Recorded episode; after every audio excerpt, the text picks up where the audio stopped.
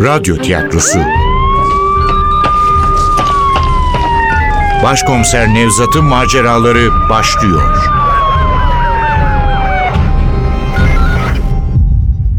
Kırlangıç Çığlığı 21. Bölüm Eser Ahmet Ümit Seslendirenler Başkomiser Nevzat Nuri Gökaşan Zeynep Dilek Gürel Alper Tuğbe İstanbulluoğlu Efektör Cengiz Saran Ses Teknisyeni Emir Deniz Yönetmen Cemile Yaltır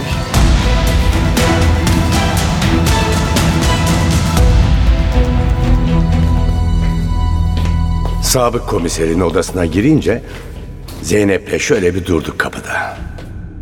Bir ofisten çok beş yıldızlı bir otelin kral dairesi gibiydi. Ne soğuk ne sıcak tam kıvamındaydı içerisi. Gözlerim klima benzeri bir alet aradı ama öyle ustalıkla gizlenmişti ki bulamadım. Kızıl kahverengi mobilyalar, yerde kırmızısı bol ipek bir İran halısı, duvarlarda derin çerçeveler, içinde eski silahların sergilendiği bir koleksiyon. Emniyetin arka duvarına bakan dar ve uzun pencerenin yanında geniş, maun bir masa, üzerinde kocaman bir bilgisayar, gerisinde kahverengi deriden bir koltuk, arkasında duvardaysa devasa bir Osmanlı arması. Onun yanında aynı boyutlarda yaldızlı bir çerçeveyle kaplanmış bir Atatürk portresi. Her kesimden müşteriyi memnun etmeye yönelik bir duvar dekoru. Alper masanın önündeki kahverengi deriden döşenmiş iki koltuğu gösterdi. Lütfen buyurun başkomiserim. Zeynep komiserim siz de şöyle geçin. Lütfen kendinizi evinizde gibi hissedin. Ne içersiniz, ne ikram edeyim size? Sağ olun ben böyle iyiyim. Silahlara meraklısınız galiba. Kimseye söylemeyin ama aslında değilim başkomiserim. İç mimar bu dekorun daha iyi olacağını söyledi. Gerçi küçük bir servete mal oldu bu koleksiyon ama hakikaten müşterilerin üzerinde iyi bir etki bırakıyor. Zeynep Hanım siz ne içersiniz söylemediniz. Aa, teşekkür ederim bir şey almayayım. Olmadı ama böyle. Hiç değilse bir acı kahve mi içseydiniz? Meslekten insanları burada ağırlamak gerçekten çok hoşuma gidiyor. Eski günlere dönmüş gibi hissediyorum kendimi. Lütfen sıcak soğuk bir şeyler ikram edeyim size. Teşekkür ederiz Alper Bey. Eski meslektaşlarınıza kahve ikram ederek kendinizi yeniden polis hissedemezsiniz. İğnelemekte haklısınız Zeynep komiserim. Ama körebe davası beni gerçekten çok etkiledi. Yakalayamadık herifi. İşin gerçeği adam düpedüz yendi bizi. Bu mesleğe inancımı yıktı benim. O yüzden Zekai başkomiserimi... Kusura bakmayın. Rahmetli diyemiyorum. Henüz alışamadım ölümüne. Evet, Zekai babayı hep takdir etmişimdir. Hiçbir zaman vazgeçmedi. Hiçbir zaman yılmadı. Emekli oldu. O kanlı katilin peşini yine bırakmadı. Hatta bu inatçılık hayatına mal olmasına rağmen sonuna kadar gitti. Zekai'yi körebenin mi öldürdüğünü düşünüyorsunuz? Yapmayın başkomiserim. Siz de ben de onu körebenin öldürdüğünü biliyoruz. Nereden biliyorsunuz? Elinizde belge, kanıt mı var? Bunun için kanıta ya da belgeye lüzum yok. Başka düşmanı yoktu ki Zekai babanın. Uğraştığı tek kişi o seri katildi. Muhtemelen körebe hakkında önemli bir bilgiye ulaştı. Adam da bunu fark etti. Neymiş o bilgi? Lütfen anlatır mısınız Alper Bey? Şu bey lafını kaldırırsak başkomiserim. Eski polis olsam sizden biriyim. Körebe denen o alçağın yakalanması için elimden geleni yapmaya hazırım. Sizle bizle konuşmaya gerek yok. Sorunuza gelince. Sorun şu ki Zekai Baba bir dosya tutuyordu. Biliyorum yaptığı mevzuata aykırıydı ama meslekten ayrılsa da körebe davasını kapatmamıştı. Daha doğrusu kapatamamıştı. Bu seri katil onun en büyük saplantısıydı. E, kapatmadığını biliyoruz e, Alper. Bunu bizzat kendi söyledi bana. Ama şu dosya nerede onu bilmiyoruz. Dosya teknedeki dolaptaydı. Zekai Baba'nın Salacak'taki teknesinden bahsediyorum. Dün akşam siz de oraya gitmiştiniz. Bulamadınız mı? Tekneye gittiğimizi nereden biliyorsun? Celile anne anlattı. Dün gece yarısı beni aramış. Uçaktaydım. İnince gördüm. Arayınca acı haberi verdi. Hmm, şu uçak nereden geliyordu? İstanbul uçağıydı. Saat 20.20'de İzmir'den bindiğim uçak. Bir gün önce nişanlıma gitmiştim. Bir gece orada kaldım. Dün de o uçakla döndüm. Evet, merak ediyorsanız daha açık söyleyeyim. Cinayet saatinde nişanlım şeyinizin arabasındaydım. Beni Adnan Menderes Havalimanı'na bırakıyordu. İsterseniz telefonunu vereyim, arayıp konuşun. Ondan birkaç saat önce de annesi, babası ve iki kız kardeşiyle birlikte kordonda bir restoranda yemek yemiştik. Onlardan da öğrenebilirsiniz. Alındığımı zannetmeyin ama bunlar zaman kaybı. Karşınızda gerçekten çok tehlikeli, bir o kadar da zeki ve becerikli bir katil var. Peki ne yapmamız lazım sence? Eğer dosyayı bulduysanız... Nasıl yani? Körebe tekneye de mi girmiş? Körebe mi bilmiyoruz. Ama teknede arama yapmışlar. Dosya filan da bulamadık. Hep böyle oldu. Körebe bizden hep öndeydi. Adam Zekai Baba hakkında bir dosya hazırlamış demek ki. Teknesine kadar hayatının bütün detaylarını içeren bir dosya. Aslında çok mantıklı.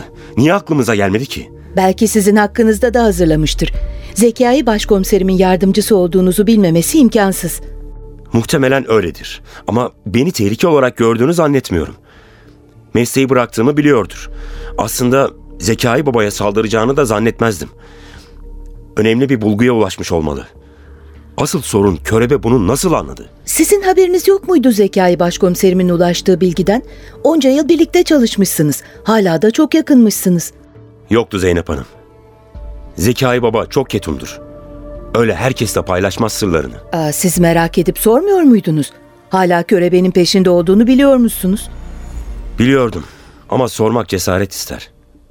İşine karışılmasından hiç hoşlanmazdı. Zaten istifa ettiğimde çok kızmıştı. Bir süre konuşmadı benimle. Celil anne araya girmese belki hiç konuşmazdı. Aslında ben de çok merak etmiyordum bu körebe olayını. Zaten katil de bir daha öldürmedi. Dava kapandı zannettim. Fakat yeniden öldürmeye başlamış. Zekai'nin ölümünden mi bahsediyorsun? Hayır başkomiserim. İki kişiyi öldürmüş. Kırmızı göz bağları, cinayet mahalline bırakılan oyuncaklar, kesilen sağ kulaklar. Televizyonlar bangır bangır bağırıyor. Buket diye bir gazeteci var. Bizim zamanımızda da ilgileniyordu bu davayla. Yazı dizisine başlayacakmış. Bugün anonsu vardı gazetede. Yoksa yanlış mı? Körebe değil mi cinayetleri işleyen? Soruşturma sürüyor. Kesin bir kanıya varmış değiliz. Bana güvenmiyorsunuz değil mi? Sizi suçlayamam. Körebe yüzünden polisliği bıraktım. Bu konuda pek güvenilecek bir adam değilim. Ama şu kadarını söyleyeyim.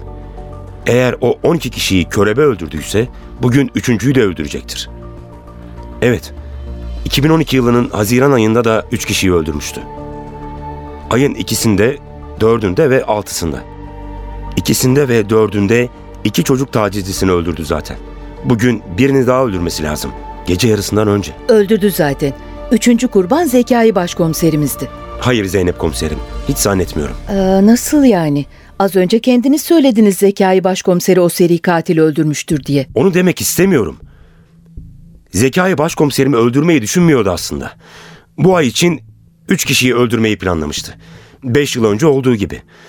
Sonra Zekai başkomiserimin kendisi için tehlike olduğunu anladı ve ortadan kaldırdı. Dün gece birini daha öldürdü.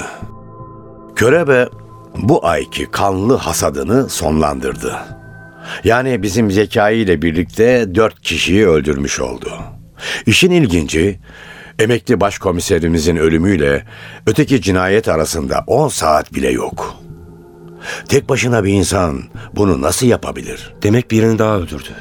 Tam tahmin ettiğim gibi. Soruma yanıt vermediniz. Tek başına bir insan 10 saat içinde iki ayrı cinayet işleyip nasıl hiçbir ipucu bırakmayabilir? Bilmiyorum başkomiserim. Eğer körebenin tek başına çalışmadığını söylüyorsanız bu fikre katılmam. 2012 yılındaki 12 cinayette de ikinci bir kişinin varlığını hissetmedik. O zamanlar bu konuyu çok tartıştık.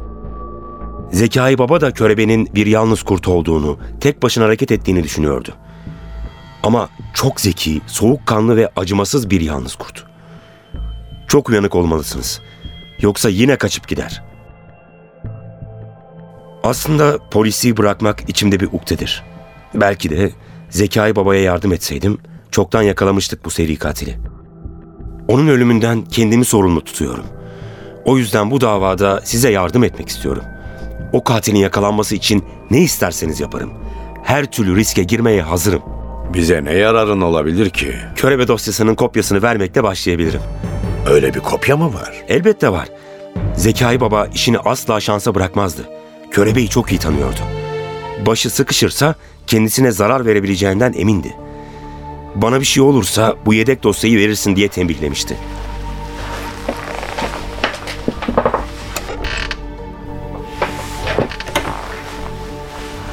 Yedek dosya işte burada. Dava ile ilgili bütün ayrıntılar burada. Kırlangıç Çığlığı Eser Ahmet Ümit Seslendirenler Başkomiser Nevzat Nuri Gökaşan Zeynep Dilek Gürel Alper Tuğbe İstanbulluoğlu Efektör Cengiz Saran Ses Teknisyeni Emir Deniz. Yönetmen Cemile Yaltır.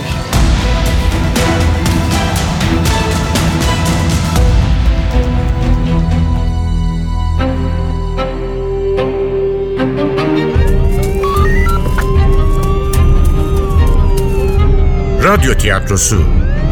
Başkomiser Nevzat'ın maceraları Başkomiser Nevzat'ın maceraları her cumartesi 11.15'te NTV Radyo'da. Kaçıranlar ve tekrar dinlemek isteyenler içinse ntvradio.com.tr'deki podcast sayfamızda.